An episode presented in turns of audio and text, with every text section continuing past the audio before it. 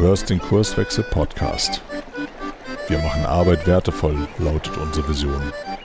Im Podcast sprechen wir über lebendige Organisationen, den Weg dorthin und die Nutzung von modernen Arbeitsformen.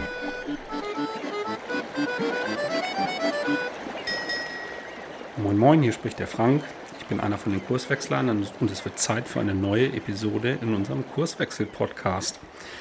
Heute habe ich mir, ach nee, heute habe ich gar keinen Gesprächspartner. Heute sitze ich hier alleine vorm Mikro.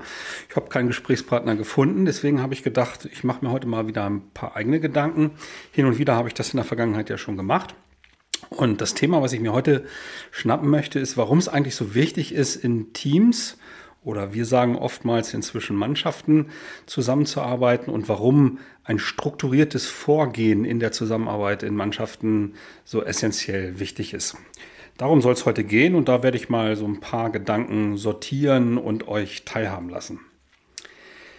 Wenn ich mir mal vorstelle, was in der Vergangenheit in Organisationen eigentlich schiefgegangen sein muss, ähm, so mein Empfinden, dass halt diese Silos, von denen wir immer sprechen, entstanden sind. Das heißt, diese verschiedenen Abteilungen, die so nebenher vor sich hin arbeiten, aber dies irgendwie alle zusammen braucht, damit für den Kunden, für den Markt am Ende irgendwie was Taugliches dabei rauskommt.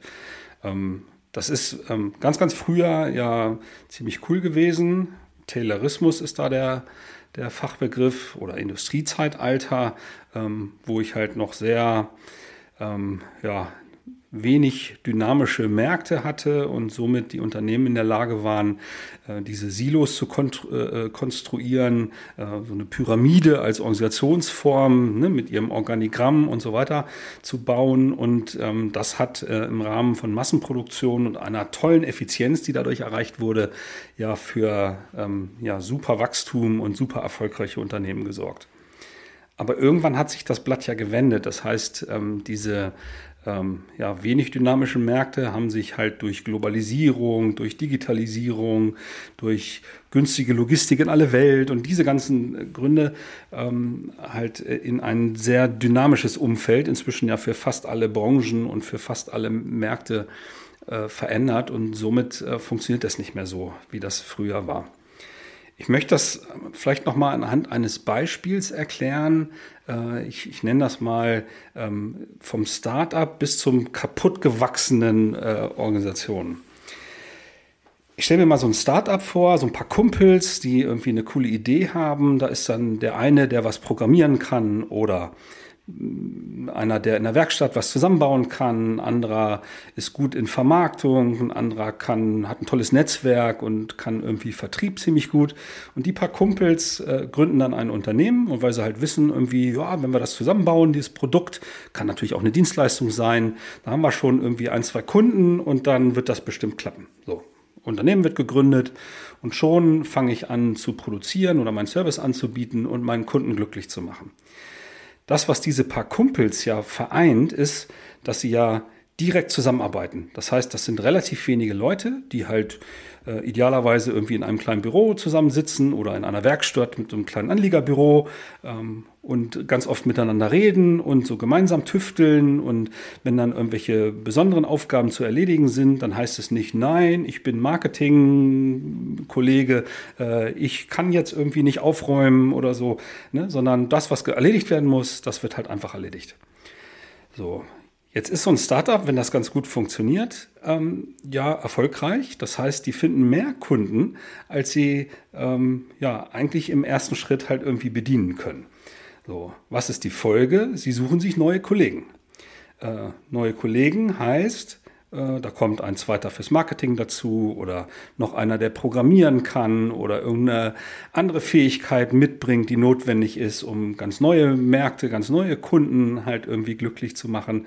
Ähm, das heißt, ähm, von dieser einen Kompetenz, zum Beispiel ein Programmierer, gibt es dann einen zweiten, dritten, vierten äh, mit ähnlichen Dingen. Das gleiche vielleicht für Marketingkompetenzen und so weiter. Und das, was getrieben durch die Betriebswirtschaftslehre über Jahrzehnte äh, die Unternehmen dann erfolgreich gemacht hat, war genau, dass sie dann ähm, die, die gleichen, also die Programmierer als Beispiel, äh, in einer Abteilung zusammengeführt haben, haben einen eingestellt oder einen von denen, die schon da sind, benannt. So, du bist jetzt Chef von denen, weil wir können nicht mehr, weil wir sind dann auf einmal 30 Leute im Unternehmen.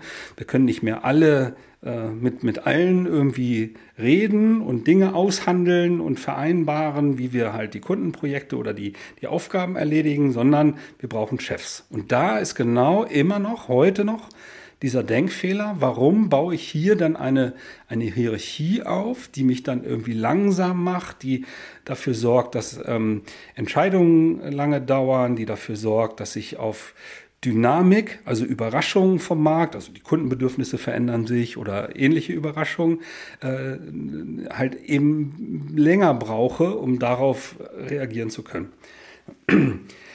Das heißt, das ist dieser Effekt, den ich mal so als kaputt gewachsen äh, bezeichnen würde. Ne? Also aus unser aller betriebswirtschaftlicher Sozialisierung heraus ist das ein logischer Schritt.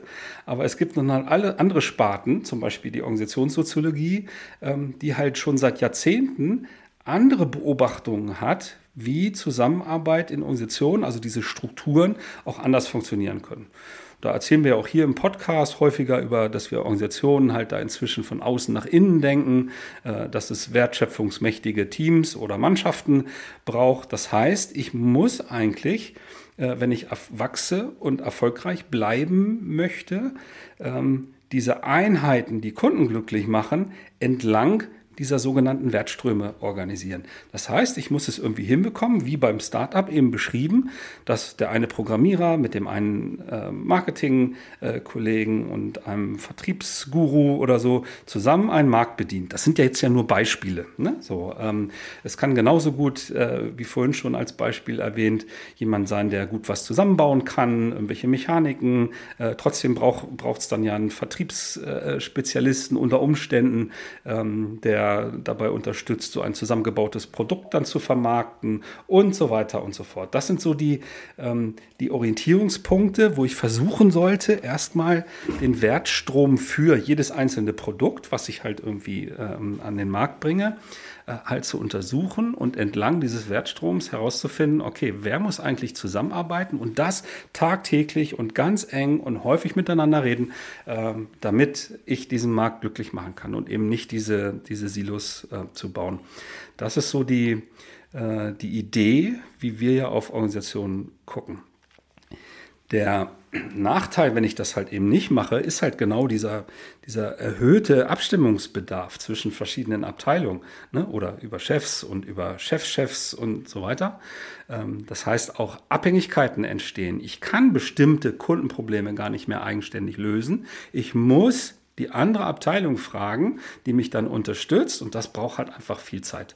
So, und dadurch, ähm, durch eigene Interessen und unterschiedliche Zielausrichtungen und so weiter und so fort, äh, wird dann nicht mehr sichergestellt, dass alle wirklich an einem Strang ziehen, ne? sondern manchmal ja sogar gegeneinander arbeiten, statt wirklich ganz gezielt einen Markt zu bedienen und sich an den Problemen von Kunden ähm, zu orientieren. So, ähm, der nächste Schritt wäre für mich, äh, was braucht denn eigentlich so eine Mannschaft, also so ein wertschöpfungsmächtiges Team, wie es auch oft in der Literatur heißt, um erfolgreich zusammenarbeiten zu können? Ähm, der erste Schritt ist immer, und ich orientiere mich da jetzt mal so ein bisschen gedanklich an einem Hollywood-Film, Oceans 11. Viele von euch werden den sicherlich gehört haben, ist ja auch schon so ein bisschen älter. Ähm, George Clooney spielt da mit, auch eine Hauptrolle. Ähm, das heißt, äh, George Clooney war ja derjenige, der gesagt hat, Mensch, ich habe da eine Idee, lass uns doch mal in Las Vegas da zwei Casinos ausrauben. Ne? Das heißt, übersetzt in Organisationssprache oder Organisationsentwicklersprache, äh, es braucht so einen Coup. Ne? Ich muss diese Idee haben, äh, ich könnte es jetzt auch noch mal so ein bisschen fachlicher formulieren. Es muss ein klar erkennbares Problem sein und dafür sehe ich eine geeignete Lösung. Ne? Also wenn ich diesen Coup habe, dann kann ich loslaufen ähm, und ähm, es braucht dann, wie in dem Film George Clooney, so eine Art Teamstifter. Ne? Also einer, der dafür brennt, dass dieser Coup auch erledigt wird, also dieses Problem des Marktes äh, gelöst wird, ne? also diesen Nutzen da an der Stelle äh, zu stiften. Im Film war es das Ausrauben der Casinos. Ne? Jetzt muss derjenige idealerweise auch noch so ein bisschen Ansehen mitbringen, dass er halt auch Leute findet, die sich davon begeistern lassen, ne? wie in dem Fall George Clooney, der gesagt hat, hier komm, hast du nicht Bock mitzumachen, ich brauche dich, ne? sondern ich kann das nicht alleine. Ähm, und ne, so hat er sich dann die Mannschaft, ne, das war ja äh, wieder in der Organisationssprache so ein wertschöpfungsmächtiges Team oder eine, eine Mannschaft. Äh, der eine war ein Trickdieb, dann gab es diesen Schlangenmenschen, der sich halt auch so durch, durch ähm, äh, keine Ahnung, die äh, Belüftung da krabbeln konnte oder in, in so, einen, so, einen, kleinen Geldkoffer sich reinquetschen konnte und so weiter. Und so waren ja die ganz unterschiedlichen Kompetenzen, wie bei dem Startup-Beispiel, der, der was programmieren kann, der, der was bauen kann, der, der gut Marketing kann äh, und so weiter. Und so ist diese Mannschaft entstanden.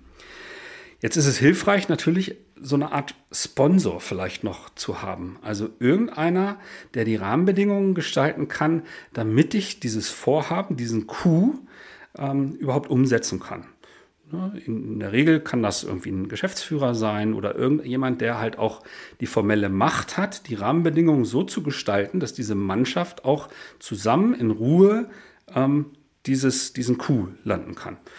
Zum Gestalten von Rahmenbedingungen gehört natürlich sowas wie Geld zur Verfügung zu stellen, notwendige Arbeitsmittel zur Verfügung zu stellen, auch dass die Leute jetzt wieder bezogen auf Organisationen auch die notwendige Zeit haben, an diesem Coup äh, mitzuarbeiten und so weiter und so fort. Alles, was es braucht, ne, muss im Grunde äh, zur Verfügung gestellt werden, damit das gelingen kann.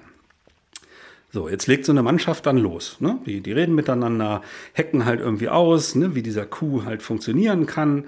Ähm, und dabei ist natürlich wichtig halt, dass ich alle Kompetenzen halt irgendwie direkt an Bord habe, ohne dass ich diese vorhin zitierten Abhängigkeiten habe.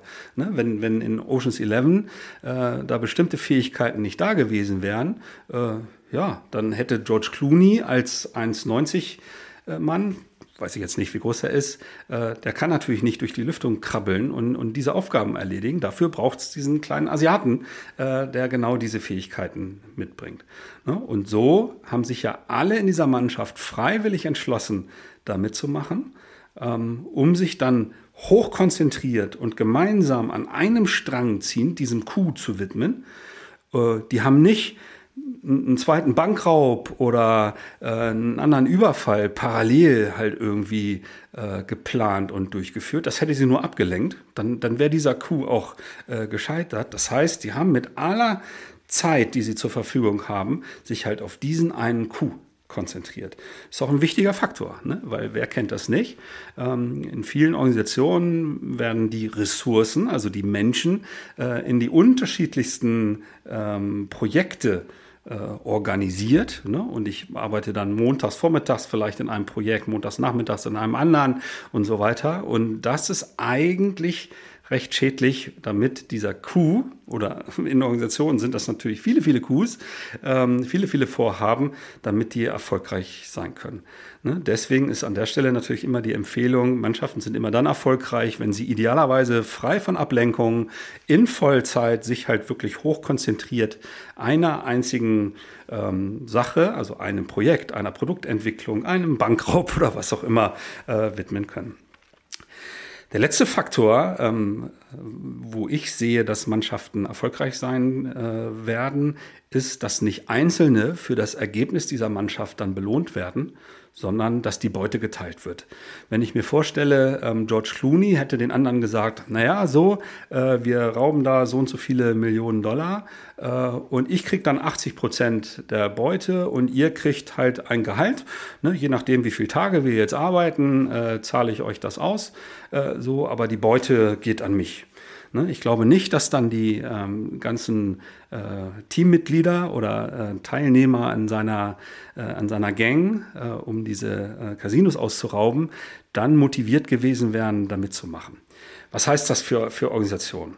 Ähm, es gibt natürlich sowas wie Leistungsanreize, Bonussysteme, oftmals dann nur für bestimmte Rollen in, in Organisationen, äh, was aus meiner Perspektive lange überholt ist und eher schädlich ist, damit dieses wichtige Zusammenarbeiten in Mannschaften erfolgreich sein kann. Gerade natürlich in dynamischen Märkten, wenn ich viel ähm, ja, auf, auf Überraschungen, auf äh, veränderte Marktbedingungen reagieren muss. Ähm, ihr hört schon, ich bin kein Fan von solchen ähm, Individualbonussystemen, aber das werde ich in einer anderen Folge vielleicht mal thematisieren, vielleicht auch äh, zusammen mit meinen Kollegen. Ähm, aber für diesen Blick auf erfolgreiche Mannschaften ist es eher schädlich. Die letzte Facette für heute, ähm, da würde ich gerne beschreiben, wie denn nun strukturiertes Arbeiten in, in Mannschaften, natürlich jetzt im, im, äh, im Kontext von Arbeit, also in Organisationen, funktionieren sollte, äh, was ich dafür brauche, damit das gut funktionieren kann. Ich könnte jetzt so ein, äh, ja, so ein Loblied auf, auf Scrum oder andere Rahmenwerke oder methodische Ansätze ähm, jetzt hier abfeiern. Das ist auch alles total wertvoll und erfüllt auch genau den Zweck, den ich jetzt beschreibe. Ähm, aber erfolgreiche Mannschaften gab es natürlich schon, bevor solche Ideen wie Scrum ähm, äh, aufgeschrieben und in den Umlauf gebracht wurden. Und aus meiner Perspektive braucht es halt bestimmte Rahmenbedingungen, äh, damit ich gut zusammenarbeiten kann. Und ähm, solche Methoden unterstützen das, aber sind nicht die Voraussetzung, dass das klappt. Der erste Punkt, den ich nennen möchte, ist, ähm, ich brauche halt Klarheit zum Auftrag. Das heißt, bei Oceans 11 oder äh, zu dem Mannschaftsthema, was ich eben beschrieben habe, der Coup muss klar sein. Was ist mein Kunde? Was ist mein Produkt? Wie funktio funktioniert die Wertschöpfung, die wir benötigen, um diesen Markt zu bedienen und so weiter? Diese Klarheit brauche ich. Ne? Wenn es da Unsicherheiten gibt und so weiter, dann äh, arbeite ich so vor mich hin, aber treffe nicht genau die Bedürfnisse, die ich mit, mit diesem Coup ja be befriedigen möchte. Dann muss klar sein, wer macht mit. Also wer gehört eigentlich zu dieser Mannschaft? Mit der ich gemeinsam diesen Coup erfolgreich gestalten möchte und wer nicht. Vielleicht gibt es in Organisationen Dinge, da ist es nicht sinnvoll, ähm, dass sozusagen Spezialkompetenzen in einer Mannschaft permanent vorgehalten werden, weil das einfach zu selten vorkommt. Das mag sein. Ne? Das heißt, gewisse Abhängigkeiten ähm, werde ich da dulden, aber es muss klar sein, dass ich so einen, einen engeren Kreis im, im, äh, in der Mannschaft habe und dann habe ich vielleicht bestimmte Abhängigkeiten und die sollten von Anfang an klar sein, dass ich zu bestimmter Zeit dann eine bestimmte Kompetenz mir vielleicht ähm, dazu kaufe in, innerhalb der Organisation oder von außerhalb der Organisation äh, oder so. Und diese, diese Spielregeln, die sollten ähm, sehr klar sein.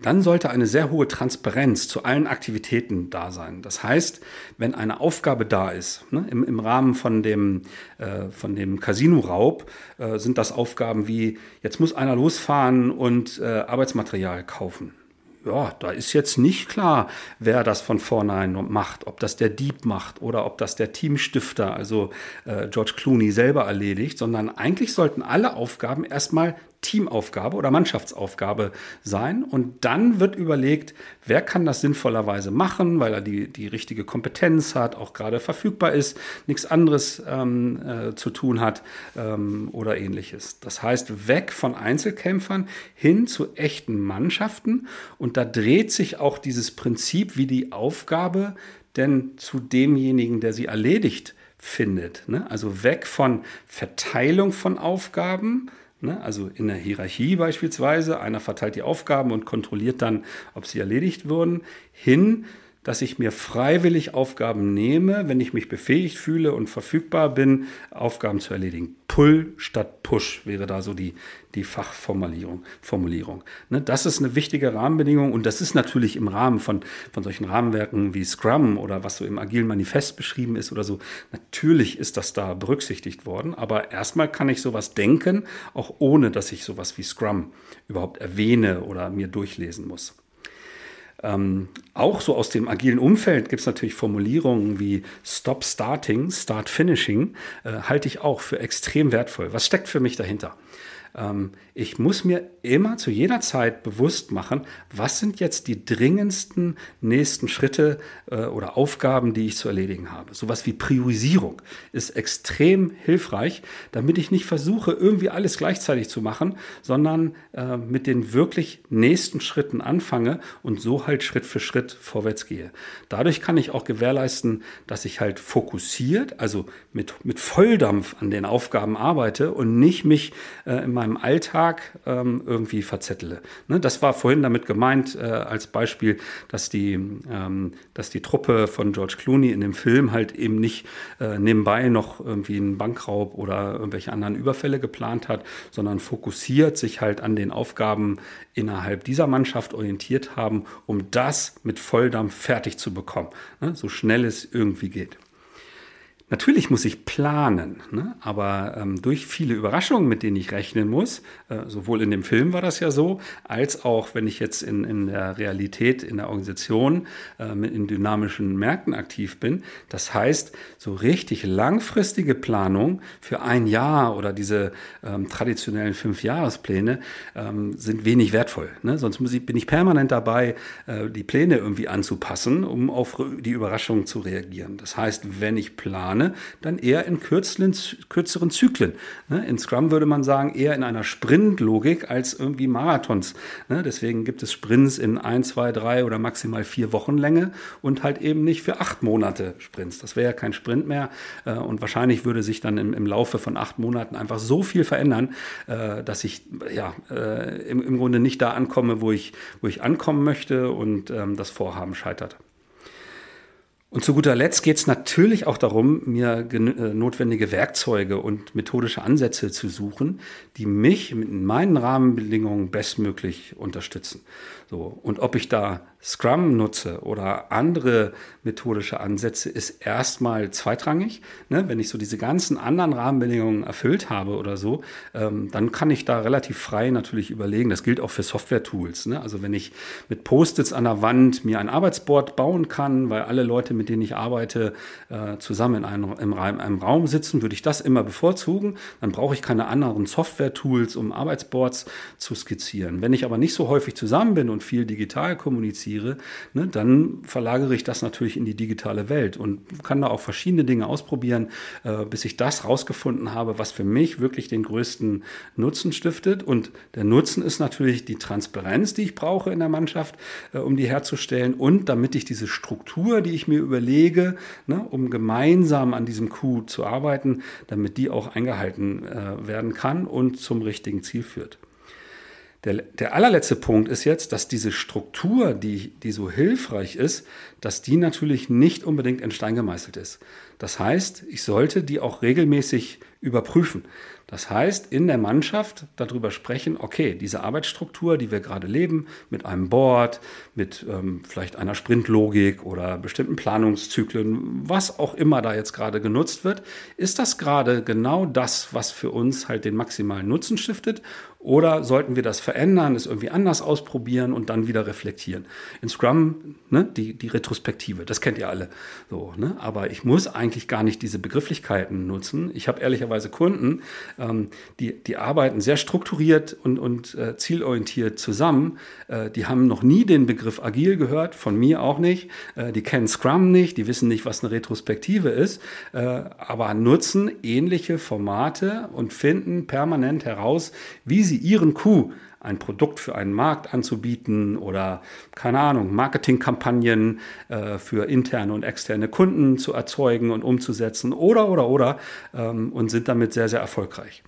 Ich will damit nur sagen, ich, ich muss eigentlich immer anfangen, die richtigen Rahmenbedingungen und das richtige Umfeld zu gestalten, damit diese Mannschaften so zusammenarbeiten können. Und dann kann ich mir überlegen, okay, welche Tools oder, oder welche methodischen Ansätze helfen mir da.